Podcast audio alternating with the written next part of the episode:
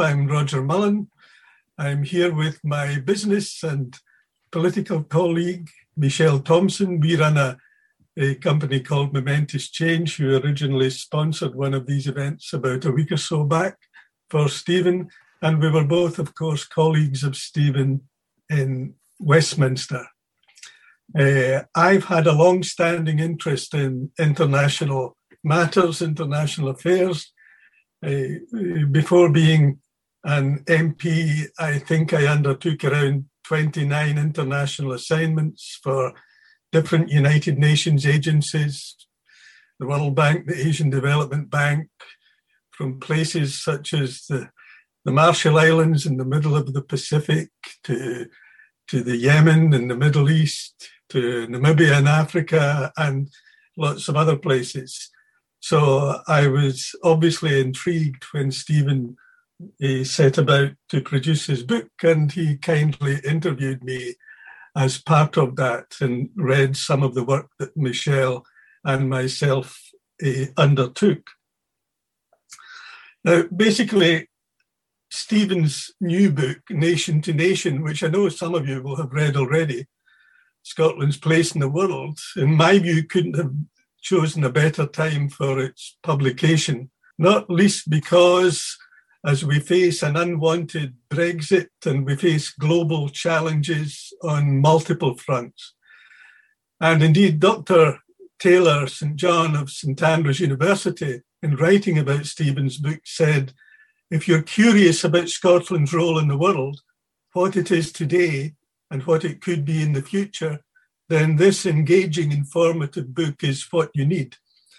This book reflects and challenges us all to think about a Scottish foreign policy, whether we achieve independence or whether we remain in the UK. And as Stephen argues, Scotland, like other medium sized and small states, has had to work harder on its international links as it is unable to rely on military might or economic domination. And therefore, the, the book to me reflects both historical as well as contemporary analysis, with a combination of Stephen's personal experiences and practical as well as academic insights. And I'm sure many of you will find the first of the seven chapters weaves a very convincing tale of how, for many centuries, Scotland has sought international engagement both by sharing with and borrowing experiences from the international community. There are many points of reference in Stephen's book with which I was familiar, although he's put them together uh, rather beautifully, I think. But there were also many points he made which were entirely new to me. Uh, and I was particularly intrigued by the speech that General de Gaulle made in Scotland in 1942, for example. So if, like me, you want to consider our place in the world as a future independent country, I think you will find this book challenging in parts, reassuring in others, but I'm sure you will find it always thought provoking. So, Stephen, I'd like to invite you to give us your opening remarks. Lovely. Thank you, Roger. And and look, and thanks for to you and Michelle and everybody else for arranging this, and and, and to everybody for giving up their evening to, to come along um, and and uh, talk about the book tonight. Here it is, Nation to Nation. I've got hard copies now, which is all very exciting. I've never written a book before. Um, and and actually, I have to say that tonight's the night that, I, that, that that's that's mildly terrifying to do because um, unlike when I was doing a lot of the events a couple of weeks ago, when we did our first event, Roger, uh, people hadn't received the book yet. Now they have received the book. Um, and one thing that I that I encourage people to do is um, is the reason I've written the book fundamentally is, as Roger said, Scotland and its place in the world, Scotland's foreign policy footprint could not be more important to our debate about Scotland's constitutional future. And I encourage people to talk about that and, and, and I have said in the book that if all people do is to sit and criticize the book, then at least I've achieved something because at least we're talking about it. This is about opening up a debate. But I would discourage you from um, from uh, criticizing it too much. But um, no, you're always very welcome to say whatever you feel. So the reason, as I think, as Rogers um, set out, why did I write this book? Well, I wrote this book because Scotland's foreign policy footprint, Scotland's role in the world, goes to the very heart of the debate that we've got at the moment about our future. And this is nothing that's new. So, in the first chapter, as Roger says, I look at history. And throughout history, Scotland's um, domestic politics, our day to day lives are heavily influenced by our foreign policy and our role in the international community, no more so than now. Um, but I'll come on to that in a moment. The first thing that William Wallace did in the immediate aftermath of the Battle of Stirling Bridge, even if you go back centuries, was, and the only bit of writing that we know he produced is something called the Letter of Lubeck, which was a letter written from him as Guardian of Scotland um, to the Hanseatic League, the EU of its day, um, to say Scotland was once again open for business. Similarly, Robert the Bruce in the Declaration of Arbroath, that was a letter to the Pope described as the UN of its day. And if you look at the, the centuries that went on afterwards, Scotland's independence came to an end in 1707 in part because of a misjudged foreign policy venture in the Darien scheme as well. And over the past few years with devolution, you've seen our foreign policy footprint, our international branding develop. And now we're at a crossroads in terms of Scotland's future um, because of the vote on Brexit, which is driving a lot of the support. According to John Curtice, one in five no voters have now switched to yes as a direct response to Brexit. So we see our, our our relationship with our with our friends and neighbours, not just in these islands but beyond, really driving politics in our own country. And similarly, Scotland's relationship elsewhere driving politics elsewhere, and we see that with the diaspora and the impact that it's had, um, not just in the Commonwealth but also elsewhere in Europe too. So the way I conducted my research was I knew I carried out 50 or 60 interviews with people I knew, people like Roger who and Michelle, who've done some fantastic work on the diaspora. But I also interviewed politicians, diplomats, and other stakeholders from other countries in Europe and North America, including um, people who have now become senior members of Joe Biden's team, Canadian parliamentarians, former senators, and others, as well as European parliamentarians, chair of the Foreign Affairs Committee, you know, Nordic cabinet ministers, and and others to get their thoughts. I was also really keen. I think this is really important for us as pro independence campaigners to understand the other side. So I was really pleased that so many people from um, the unionist side, if you like, spoke to me. So I spoke to both former Labour First Ministers, former Conservative ministers, Brexiteer campaigners, because what I wanted to do is, although I come from a particular perspective, like pretty much everybody on this call, I always think in politics it is of critical and um, critical to understand what the others are saying and to try and give. And I've tried to provide some kind of balance in my analysis. And I broke it down into looking at history and diaspora, how we operate as a sub-state actor, because we're a sub-state actor at the moment, how that compares to others. And you see the very strong foreign policy powers of the Faroese, the Danes, the Flemish, the Quebecers, the Bavarians have got compared to, to Scotland. I also looked at the high north because remember, as, as I, I've mentioned before, there is no right way up to look at a globe. And if you look at a globe, yes, our relationship with others in these islands are really important and have always historically been really important. So to our relations with the Icelandic, the Faroes, the Norwegians, the Danes, and others, where we've had a really strong historic relationship in terms of commerce, politics, culture, migration, all these other areas. And then I looked at some of the areas where there's been a divergence between Holyrood and Westminster. And you see that in areas with climate change and the way that that's been taken on, which is an international issue.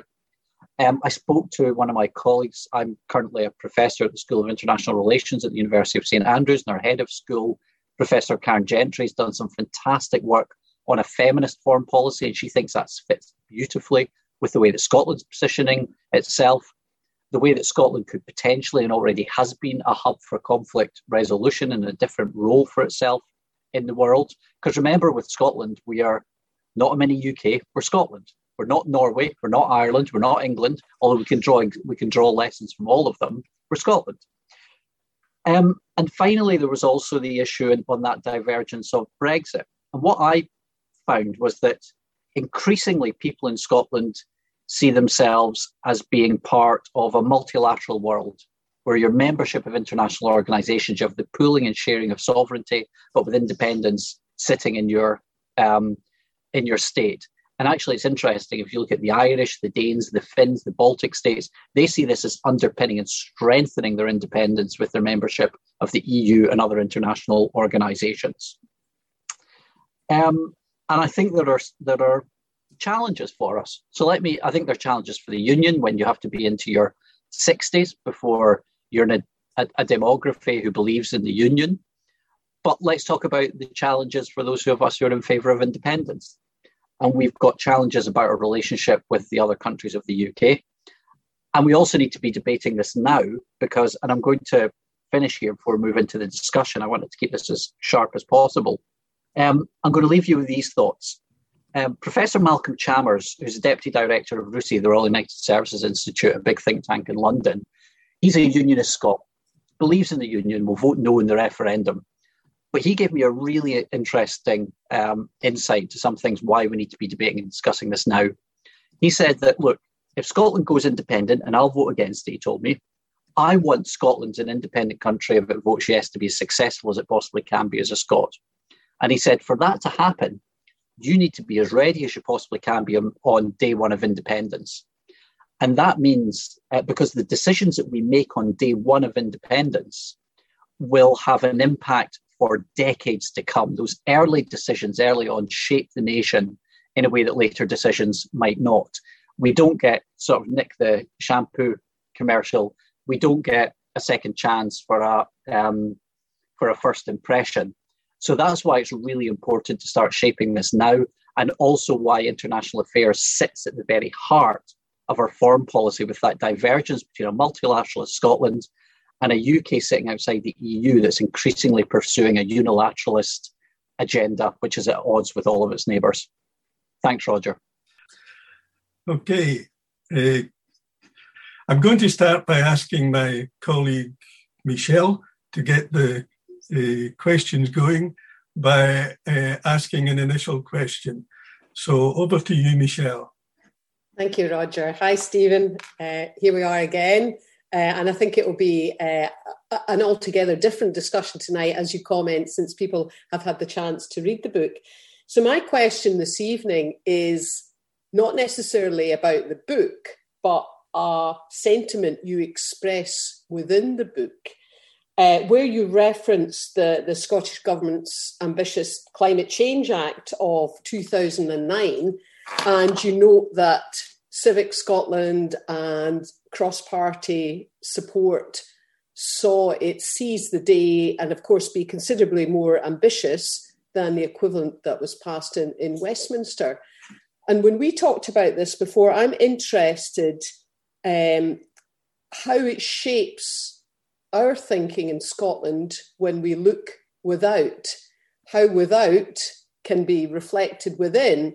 And a personal view, I worry a wee bit that the, the Scottish Parliament, as it's been recently, has in some areas been less ambitious than it was previously in looking out and leading the world. So it's something you touch on in the book, but I'd appreciate your your views. Thanks, Michelle. Um, yeah, it's a good question. Um, and, and you're right, it's terrifying now that people have had the chance to read it because sort of warts and all and the bits that that, that you wish you'd done better, because um, there are always plenty of bits. Um, so on the Climate Change Act, um, so this, I mean, for, for, for those who haven't had the chance to read it, um, in 2009, Scotland passed the Climate Change Act, which at its time was world leading. And at the time, Scotland was gaining plaudits throughout the world. You know, President Nasheed of the Maldives, Arnold Schwarzenegger, and, and, and, and others were, were sort of passing on accolades to Scotland. And the UK government refused to let Scotland be part of the climate change negotiations because it's a member of the UN. So Scotland just ran its own show. What was interesting, there were a few things, a few lessons to be taken from that. One was that within the Scottish Parliament, it was a minority government at the time. And even though you've got very different views, and entrenched views, by building a coalition across party, you were able to be much more ambitious because, in a way, everybody owned the decision. So you can't criticise for the decision that was taken. Another thing that the Scottish Government did, which was really important, was to engage with business, the NGO community, academia, um, to set those targets. So it wasn't just a case of us saying, we want to see you reach those targets and then step away. You engaged with the people of the expertise of the academic community, those who are campaigning for change in the international networks or the NGO community, and the businesses who had to put their hands in their pockets to actually make an awful lot of it happen.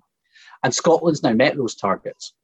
And what, what that told me is that no political party, and this is this is again the breadth of the yes movement, and and and I can and, and Roger, it's okay, I can touch on the diaspora stuff very briefly as well in a moment, but it it, it reaches out. It, it, it this politics cannot be done just within a parliament, and that and that was illustrated.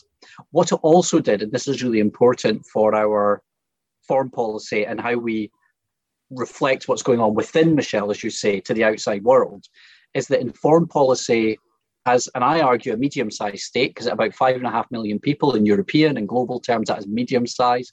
Not small. Um, one of my criticisms of Nicola Sturgeon and Alex Salmond over the years, we're a medium-sized country, um, is that you can't do everything. And that means you have to have a serious discussion about what's your niche? What can you do? What do you do more of? But what do you do less of? And I think that given our leadership with those targets, the 42% and the global recognition that's had, and the fact that civic society, including business, came with us on it, and the fact that I I wrote the 100% target for renewables, working with Alex Salmond on that, which we just met as well in terms of the equivalent of 100% of our electricity coming from renewable sources. That means be ambitious, but, but be ambitious with everybody else and try and take people with you and identify what your niche is. And I think the areas I've identified in the book, like climate, like conflict, like a feminist foreign policy, um, multilateralism are the areas where I think Scotland has a niche. That being said, there'll be those on this call who think that there are other areas where Scotland's got a niche and should be focusing its efforts. And that's fine. And this is all about opening this up. Thanks, Michelle. The, uh, before I move on to some of the questions that are already being posted, I'd like to ask one of my own, using the privilege of chairing this session this evening. And it's about, uh, you mentioned the word conflict. And as you know, Stephen, I've been involved in and still involved in doing work in the humanitarian space uh, following in the wake of conflicts. Could you say a little more about why you think that is an area that Scotland could have a purposeful role in? Yeah, this is a really good one. So, this is an area, Roger, I know how hard you've worked on this, and in places like um, Iraq and Yemen and and and elsewhere. Um, and I know that some of our work before we were in politics kind of overlapped as well. Because I used to work not not to the same extent as Roger, but but I worked in international international NGOs and organisations as well. Now, um, there's a guy called I'm going to as well as Roger's work. Um, I'm going to reference you to somebody called Mark Muller Stewart, who runs an organisation called Beyond Borders Scotland, Mark is a senior UN mediator, very senior, you know, um, answers directly into the UN Secretary General's office. And I was actually, I met the UN Secretary General on a mission, was able to raise this with them.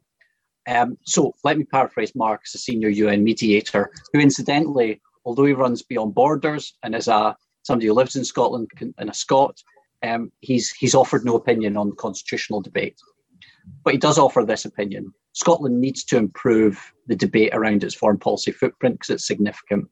One area is that of conflict, that Scotland is seen, rightly or wrongly, but it is seen as having an international profile, but one that is that is a reasonably safe space. Now, over the years, um, I remember a few years ago, I was able to bring, um, along with Angus Robertson and others, groups from the South Caucasus. And the first time that the speakers of the parliaments of Armenia, Azerbaijan, and Georgia met was in Moray. Um, since then, the First Minister has done some really good work with Mark and at the UN on women peace on, on women peacemakers. And there's a fellowship that the Scottish Government helps fund that's brought women from Syria, Yemen, Ukraine, and elsewhere to Scotland to give themselves a safe space for, for, for talking to each other. So I think we can cultivate this idea of us providing a safe space. Now, why can we do that and the UK can't? Um, there are a number of prerequisites for it. One is we have no ambition to be a nuclear armed member of the P5, um, of, of the permanent members of the Security Council. The other is you can't be you can't be involved in conflict resolution everywhere. You've got to have your areas of expertise in areas that feel comfortable coming to you as well. You can't always publicize it. And critically, and this is really important, you have to be open and honest and comfortable with your own history as well. You know, the fact that Scots played an active role in the colonies, and independent Scotland was seeking colonies before it went into union, that there's wealth in Glasgow and elsewhere that was built on the back of slavery. We have to acknowledge that in the same way that we have to acknowledge the stuff that went on domestically with the clearances and job losses and the demographic challenges that we've got at, at the moment. And Sabir Zazai gave me some really good stuff on this. So Sabir is the chief executive of the Scottish Refugee Council. He's an Afghan Scot. He fled the Taliban as a teenager, made Scotland his home. So he's seen it. He's seen the conflict. And he said a few things. You need to be open to the world. The refugees welcome stuff is not just about placards. That's an important message to send out to the world that you're willing to do your bit.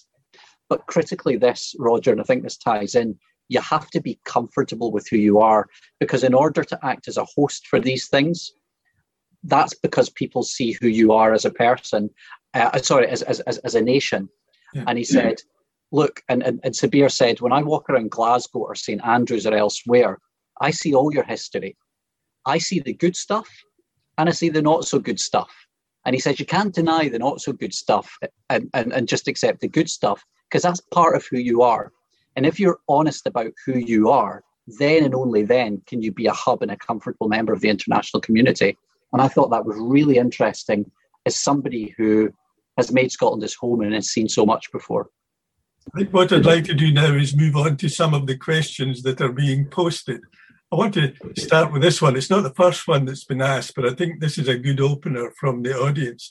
And it's from Adrian, in, yes, Glasgow and West. And he asked, what would be examples of early decisions that could affect Scotland for years? I think this was referring to your opening remarks, Stephen, yeah. when you said, you know, you only get one chance to make a first impression. So, have you got any examples in mind of the types of things that we could do? Yeah, yeah, I do. So, Adrian, it's a really good question. And again, I'm saying this, I don't have all the answers. This is about opening up the debate because by having a debate and discussion, you're prepared. Um, so I think, first of all, I'd actually go before day one of independence. Remember that there's a huge amount of international awareness of and interest in Scotland's constitutional debate.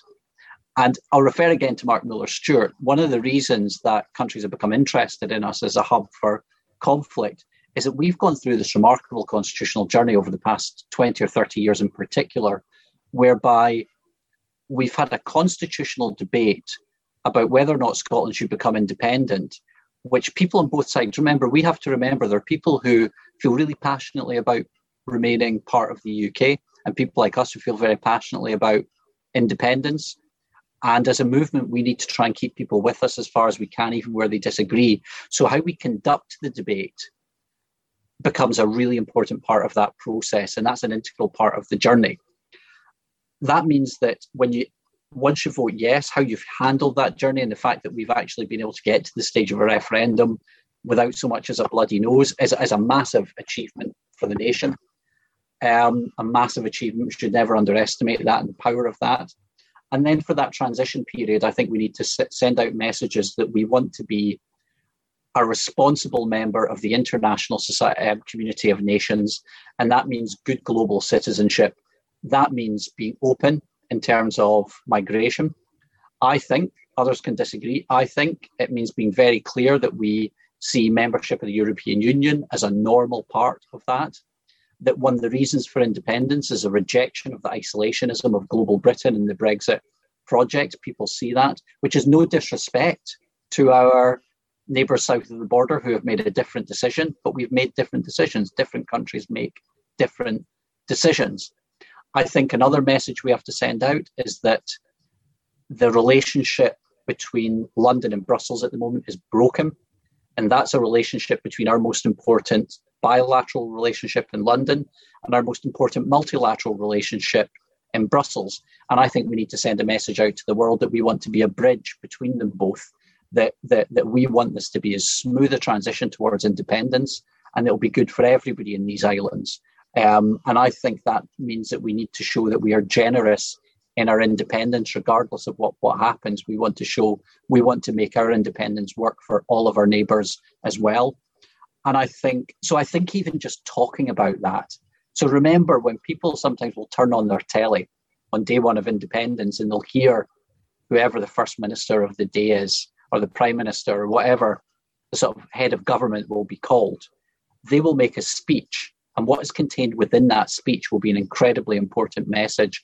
And I think it needs to be one of multilateralism, of good neighbourliness, of openness, and of being a good global citizen on issues like refugees, climate change, conflict, and a whole re- re- um, and a whole host of other reasons. That independence is about internationalism and openness. Good, thanks, Steve. I, I want to pick up on your reference to the EU uh, in that. And what I want to do is I want to raise it in the context of an early question that was posted by Mark McNaught. And he raises the issue of uh, EFTA membership to get your views on it. As you probably know, Stephen, there are many different views possible on EFTA, but let me just characterize two that are currently doing the rounds.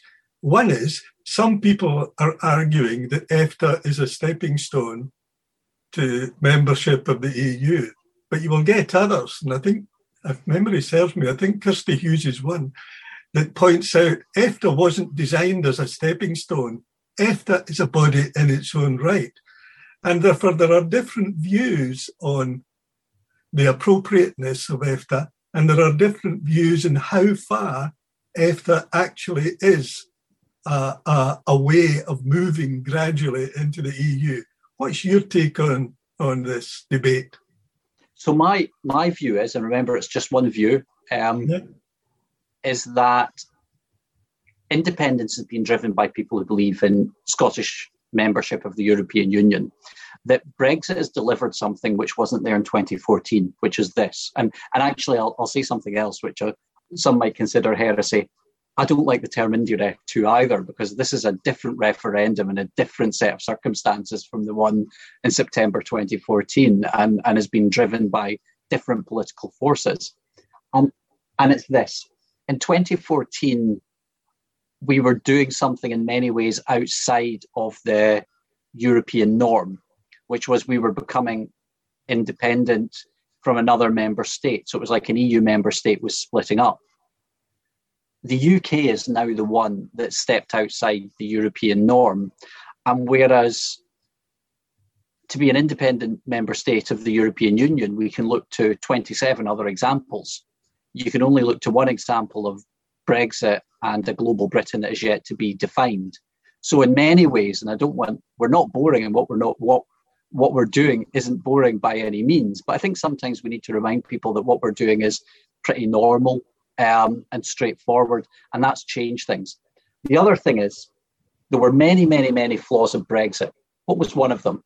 One of them was not to tell people really what they were voting for. And I remember sitting and, you know, and the reason why, and Michelle and, and Roger will both remember this, one of the reasons why um, Parliament at Westminster and governance at Westminster went into meltdown for four years was because nobody could agree what Brexit meant. Nobody could agree we need to be clear about what independence means.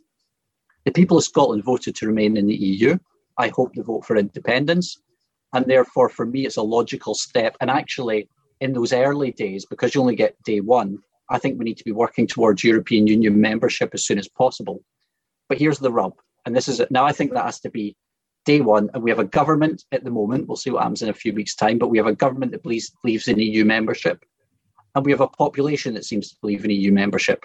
But here's the great thing about independence if the people of Scotland change their minds, which I don't think they will, but they might, I might be wrong, then they can pursue EFTA membership or they can pursue sitting outside should they so wish, because the decision will ultimately sit with the people of Scotland. But right now, I think they deserve the certainty of those of us who, who believe in independence of saying, if you vote for independence, then this government that is delivering independence will negotiate accession to the EU member state, as the people of Scotland have voted for at the earliest possible opportunity. And at the time that people of Scotland can choose um, choose a different path, you can trigger Article 50 any time you like. There are one or two people who've asked questions and uh, with a particular interest in the diaspora. And obviously, myself and Michelle have had an interest in the diaspora. So I think it would be very useful, given the interest of the audience here, if you said a bit more on how you view the diaspora. Uh, how might we better engage with it? How big is it? How significant could it be? So over to you, Stephen. So what I think I might do, if it's okay, that and, and, and also I'm very nervous about talking about the diaspora when I know that Michelle and Roger in momentous change have put in a significant job of work to study this, but I'll, I'll give it a pop anyway. Um, I want I want to tackle just bit by bit. Um, I'm not going to say I'm going to say something that I'm not sure if you'll be comfortable with or agree with, and I'm going to paraphrase. So Neal Ascherson, the great author, um, said to me, politically, Scotland's diaspora is quite useless. And do you know what? Not only do I, I agree to a certain extent with Neil, but I actually I'm really comfortable with Scotland's diaspora being quite useless. And I'll tell you why. Decisions about Scotland's future and its politics should be made that by people who live here. It's why I think that um, I've been hearing about extending the mandate for a vote on any future independence referendum to Scots who live outside of Scotland. That makes me feel really uncomfortable because then you're basing it on ethnicity rather than a civic identity. And it's why I think that the French or American or Dutch or Polish um, individuals, families who have decided, you know, who moved here six months ago and have decided to make that commitment to Scotland should have a vote. Whereas, say, somebody who's a Scot but lives in London or New York or elsewhere shouldn't. Now, being politically quite useless in terms of lobbying and debates is different from being entirely useless because there's plenty that you can do around this. Um, I've been really pleased to see that the Scottish government trying to take lessons from Ireland on, on the diaspora. The Irish take quite a light touch approach to the diaspora because one thing we've got to remember let's say the diaspora is about 70 million, but some people put it anywhere between about anywhere between 50 and even up to 100 million I've seen. But let's take 70 million. That means that there are 14 Scots by origin or by affinity living outside of Scotland and, in terms of Scotland. Massive, massive resource, but it has to be light touch. Now, if you're independent, you have that embassy network that can act as an anchor for engagement with the diaspora bringing you commercial opportunities, goodwill opportunities, political clout, cultural exchange, educational. Um, I think there's a lot we can learn in terms of some of the stuff that doesn't cost you very much money that the Irish do. The president of Ireland, for example, has a medal for the member of diaspora who's contributed most every year. Um, there's a fund for diaspora members who have who have found themselves in hardship. So if you like, the island of Ireland doesn't leave you when you leave the island um, and, and your diaspora success, be it in business, education, um, or other walks of life, is surely a reflection on the on the country of origin as well. So I think there's things that we can do. Um, in the initial days after independence, I think it's really important to engage with the diaspora um, in the opening days because a lot of people won't know who we are. And as somebody said to me, I think it was Jonathan Cohen runs a big NGO, international NGO, and deals with governments around the world. And he said, foreign policy is all about making folk who've got very little experience of you think well of you. Well, your diaspora gives you a fantastic foot up. And also, if there are areas where we lack expertise and input in different countries, you've got your diaspora. So, we're not asking the diaspora to be involved or take a political view But once you achieve independence, you have that fantastic resource at your fingertips. Um, now, what should we be doing now? I think the diaspora is looking at how we conduct ourselves in this debate. That's important. They're watching. Um, and I think our message has to be one of internationalism, that what we're trying to do is one of normalcy, and that we want to be a good global citizen. So I think these are things that could be really important in terms of how we interact with the diaspora. But I don't think we should be asking them to take a particular view on independence or not at the moment. Okay, thanks, Stephen. What I'd like to do, since we're on the topic of diaspora and you've mentioned myself and Michelle, is I'll ask Michelle to say something because our work in the diaspora has not actually been in the political space. It's been more in the economic and business space. So, Michelle, would you like to make a few comments? Yeah, and I'll make them very brief because I want everyone to have the chance to ask Stephen about his book. Um, I mean, the report that we did uh, was pretty extensive. And as I recall, it was over 1,067 contributions from 74 different countries. So I certainly think that it can be treated uh, with merit in terms of its content. If I were to highlight one takeout for me, it would be the fact that how strongly it came through how people perceive Scotland in the rest of the world. Now, there was a number of different comments uh, about that. You know, we lack confidence, uh, came through quite a lot, but we have to work with what we've got. And I would gently actually disagree with your view, Stephen, about how we can, you thought somebody might, how we can utilize the diaspora. And the big takeout for me was the extent to which people saw Scotland doing business with Scotland because it was a business based study that we were highly ethical and trusted to trade with, and that Scotland as a place or doing business with Scots was was secure. And to me, that is something in global brand terms in business that we can trade off. And I think that was very important. And of course, if we remember back to the independence referendum of 2014, we were kind of told that, you know, RBS had done for us. I was that was our global reputation ruined, despite the fact so much of the core operation of the likes of RBS is run out of the City of London, as you recall. But I thought that was a big takeout, and that was replicated in different geographical regions all around the world. So that was of interest. That's all I'd like to say about it. Okay, thanks, Michelle. on our website. Attractively priced at free. right, uh, Stephen, uh, I'd like to come to a question again about something that you've referenced, and that is the referendum and the way in which you see the next referendum. And this is a question which I, I, I think is probably in the mind of quite a few people, uh, and it's from uh, Murray Grant. If the UK government proves recalcitrant over a referendum, what can we do to gain international support and put pressure on Westminster? Yeah, it's a really good question.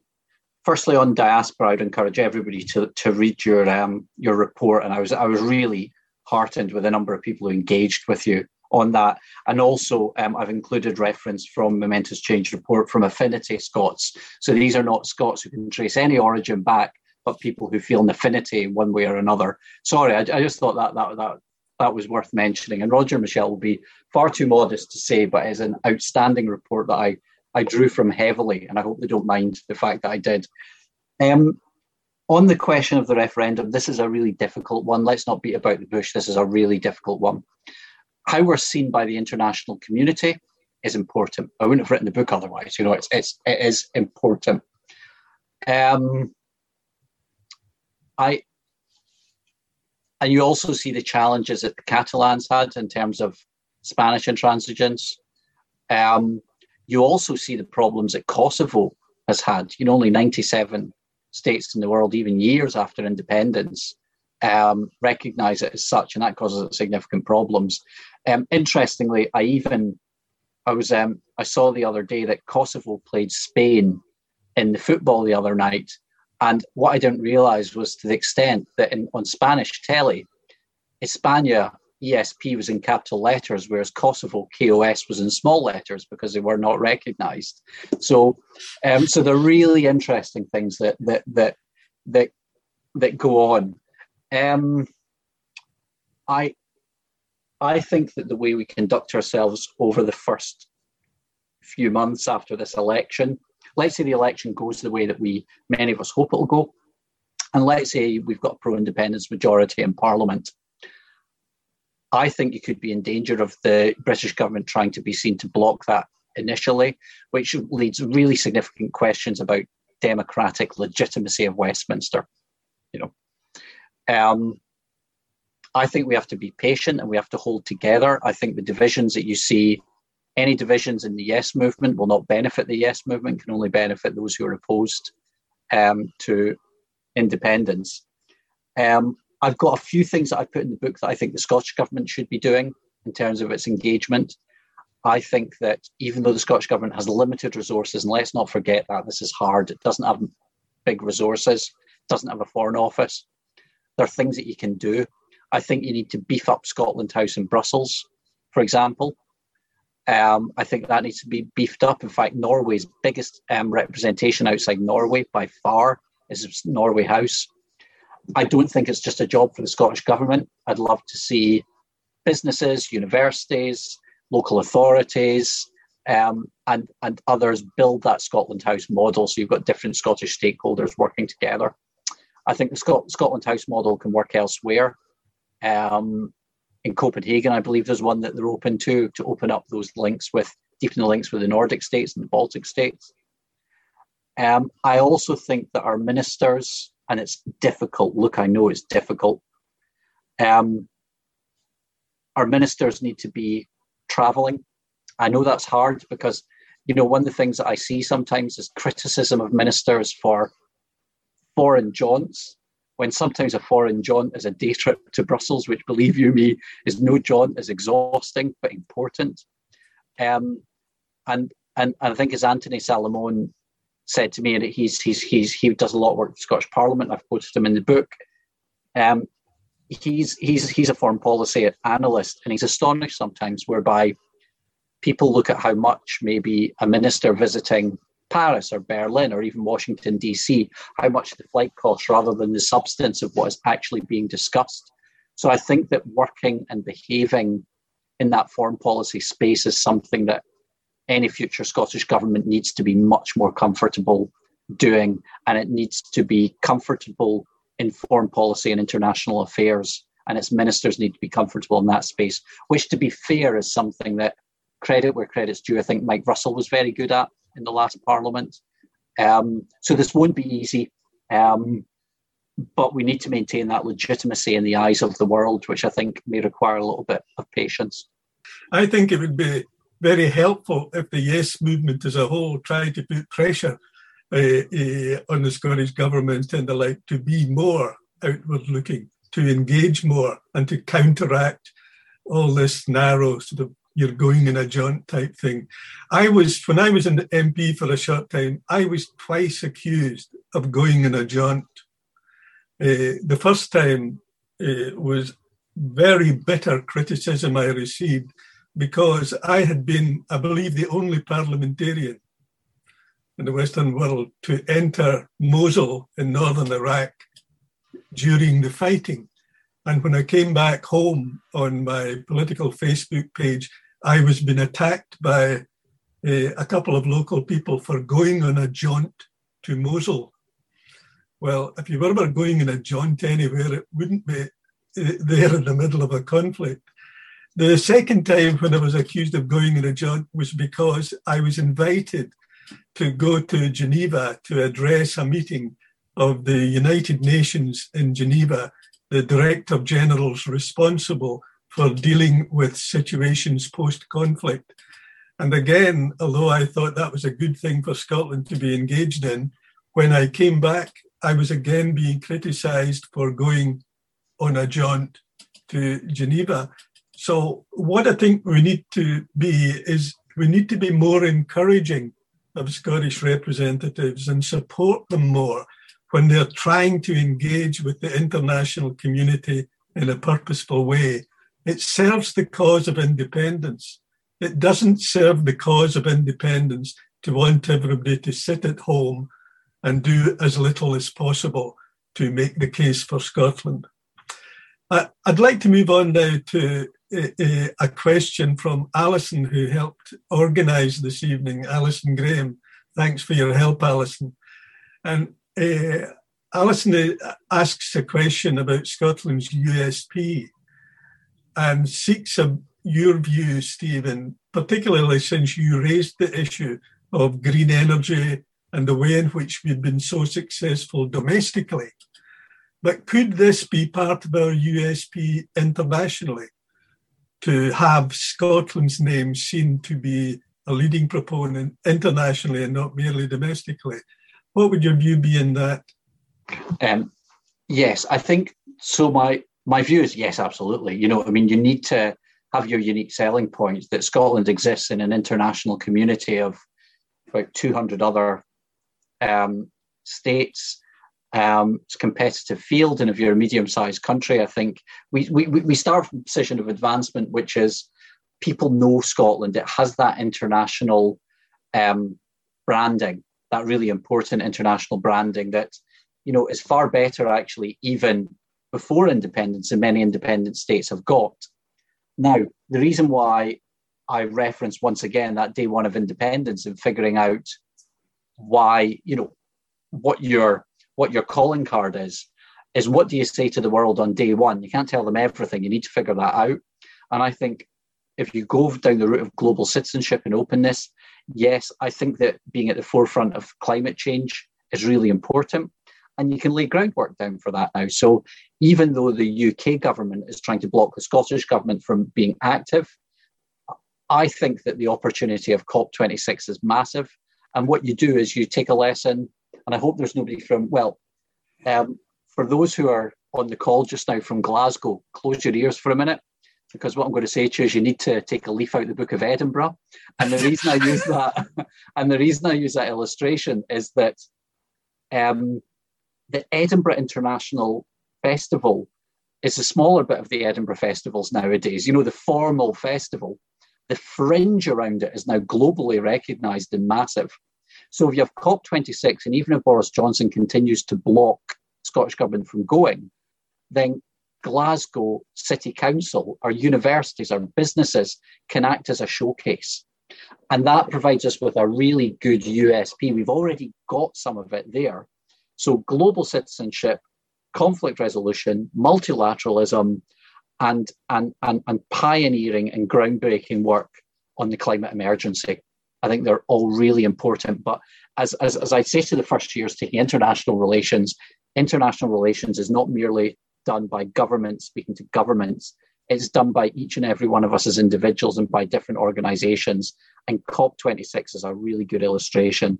And, and that's why I use the analogy of the Fringe Festival um, and the fringe that we have around that. Yep. I, mean, I think a good point. I mean, just last week I was talking to the Scottish director of an organization called World Skills and was suggesting that what they, they should do is use one of the Glasgow colleges as a base to run fringe type events. And, you know, there's absolutely no reason why the Yes Network shouldn't be thinking themselves about what kind of event would it be suitable for you to be engaged in and, and to lay on come COP26. Let, let me move on now to raise uh, uh, an area that I know creates a bit of a, conflict and differing views, and that's in relation to Russia. Now, I've lost a note of who it was that asked this question, so I hope they'll forgive me. But basically, it was asking what your view is. Uh, and it, uh, the person pointed out, you know, Scotland's got long historic links with Russia although there are many people still seeing Russia as a bit of a bogeyman. But surely there would be something more constructive we could do about relations. What's your own view in the contemporary situation and the possibilities of Scotland and Russia? So I think you've got to distinguish in these things between the Russian state and its government and the Russia and Russia its Russian people. Scotland does have long links, and I would encourage anybody to go and watch um, Billy Kay or Brian Cox's, who both gave me interviews for this book, programs on Scotland's links to Russia. Um, and where we sit geographically means that we will always have an important relationship with Russia. So I think that can be cultivated. Um, Russians have got a big consulate in Edinburgh as well, recognizing the importance. The one thing I'll say though is this is on the other hand, we need to maintain that relationship with people of Russia. It's important that the um, cultural links are important. I remember when I went to Moscow last year, start of last year for lockdown, and the British Council were doing a great job and were cultivating those those links. But I don't think anybody should be in any way blind to the autocracy of the Russian state administration and and the and Vladimir Putin's regime. Now, I spent a lot of time working in the former Soviet Union. Vladimir Putin is somebody who thinks the fall of the former Soviet Union was the greatest geopolitical mistake. He started a war in Ukraine. He started wars in Georgia. The Baltic states, who would be very close allies of us and who are watching what's going on, fear for their independence and their sovereignty every day. Estonia had a massive cyber attack on it. I've sat in rooms with human rights activists, with LGBT um, campaigners who still carried the black eyes from the beatings that they had from the police. I've sat in the room with lawyers who had lost their livelihoods because they were calling for democracy and the rule of law. And the most upsetting meetings that I had, and these all had to be done privately, were with a group called Mothers of Russia, who didn't want to campaign for anything else, but all they wanted to know was what had happened to their teenage sons who'd been sent off to Putin's wars in Chechnya, Syria, and elsewhere and so often would receive beatings from the police just for asking questions about what had happened to their children. So there are two different things. And I think we need to work with our European partners, yes, to build cultural and other links with the people. That's a really important mm-hmm. soft thing education, culture, all these links. They love Robert Burns. Um, and we have those historic links. But nobody should be blind to what the Russian state is capable of. And the fact that it's fallen out with its neighbors who became independent. And I was also in calls with um, some Belarus activists the other day, many of whom who I know who've studied in the UK, studied in Scotland, love Scotland, have gone home and gone to jail for asking for democracy and been beaten in the streets. And that's a regime that's being propped up by the Russians. So, as, as, as I say in, in the book, we shouldn't be blind to other countries and what they can be capable of. And in the same way, I criticised unionist politicians for not speaking out in terms of, say, Catalonia, where you had people going to the polls and being um, beaten for going to the polls in Catalonia. So too should those in favour of independence not be blind to the beatings that ordinary Russians take from their state authorities on a daily basis. Um, and, and, and also the corruption there as, as, as, as, as, as well, and the inequality and the poverty that exists. Thanks, Stephen. If I just pick up in the very last point you make about corruption and point this out to the audience, because we are moving towards the the end, I'm going to have to wind this up. Michelle, by the way, sends her apologies. She's already had to leave. She's got something called campaigning to do.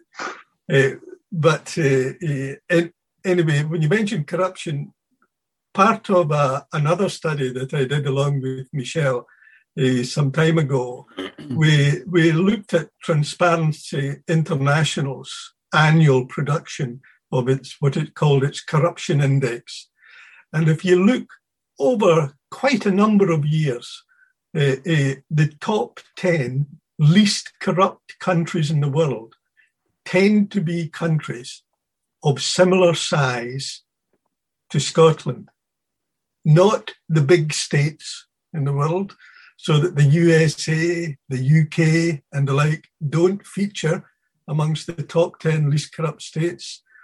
But your Denmarks do, your New Zealands do, your Finlands do. And that's where Scotland should be.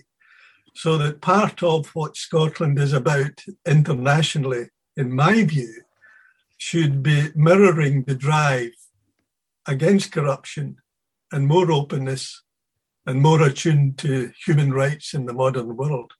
And I think uh, uh, some of that comes out very strongly in Stephen's book.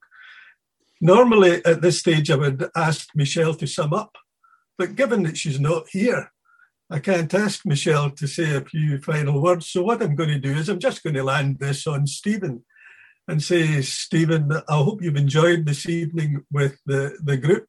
I know that I promised you it would be an hour and it's run over yet again, but I'd like to invite you to give a, a, a, a few parting remarks to the Yes Network that have come along this evening. Uh, my, my parting remarks would just be this. Would be first of all thanks to everybody for coming along today. I really appreciate it. Thank you for giving up a bit of time and engaging with this. Um, my second remark would be this. I've i've i've heard people remark before is this something that can wait till after independence for me this is integral to the independence debate about where we position ourselves into reaching out to our similar friends and neighbours um, elsewhere and that means that I think it's a debate and discussion that we have to have now. And then the final thing will, will be in this book, it's not got all the answers in it. Um, you will disagree with some aspects to it, and that's fine. This is about opening up the debate and thinking about it.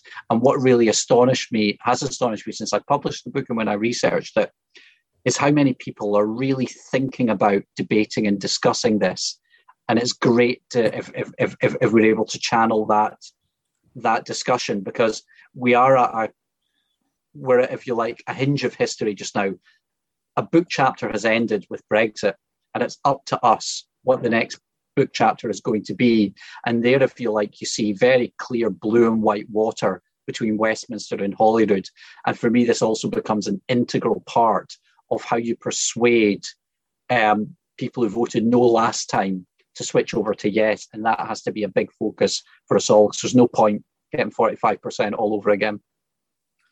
Thanks very much, Stephen. And I think with uh, those words, that what we should be about is writing the next chapter in uh, Scotland's uh, progression towards being an independent international state is a good place to end this. So I'd like to thank everybody for coming along this evening. I hope you found it of interest. I hope you buy Stephen's book. And I promise, as I said to Andrew a little earlier, that uh, very soon I'll get back to the network and see what myself and Michelle can contribute towards the project that you're intending to undertake on the diaspora. And I wish you all well with that. Thanks very much, everybody, and good night.